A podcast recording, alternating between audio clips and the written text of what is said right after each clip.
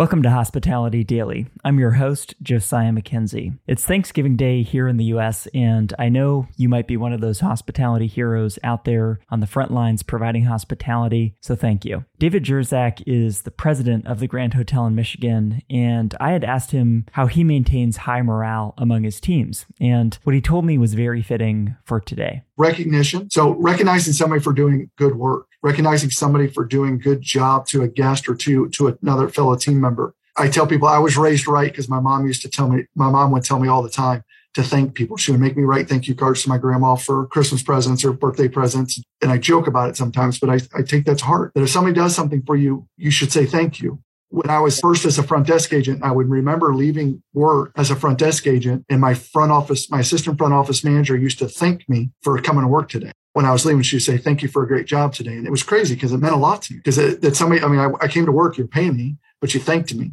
today. And so it's resonated with me since, you know, for the last 34 years. But there's other things that go beyond thanks. There's, there's thanks and then there's recognition. So if I thanked you for doing a great job, you and I have that interaction and, and you feel happy that I thanked you. If I told somebody else about the work that you did it brings it to a whole nother level. So the program we like to talk about, our recognition program is called Grand Stars, is a thanks, a thank you, a recognition, and a reward program.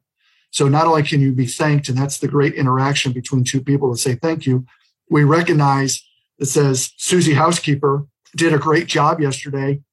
A card was written, a Grand Stars card was written for somebody at the front desk to Susie Housekeeper, saying that the house that the front desk, I guess, checked out and said, my room was clean. It was fantastic. A, a front desk agent wrote a thank you card to the room attendant for doing a great job.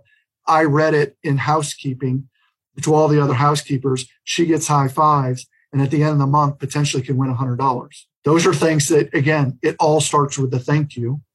The other stuff is really good.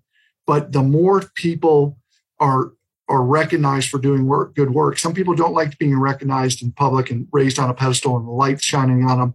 But a simple thank you from from a lot of people helps. A thank you from your boss helps, but also a thank you from another department helps too. So if you build if you build a culture around genuine care, having each other's back, a linear accountability, meaning all of us are accountable to each other more like a team than we are a business, and thanks and recognition, you build a you build a, a group of people that are are reliant upon each other and really do look out for each other.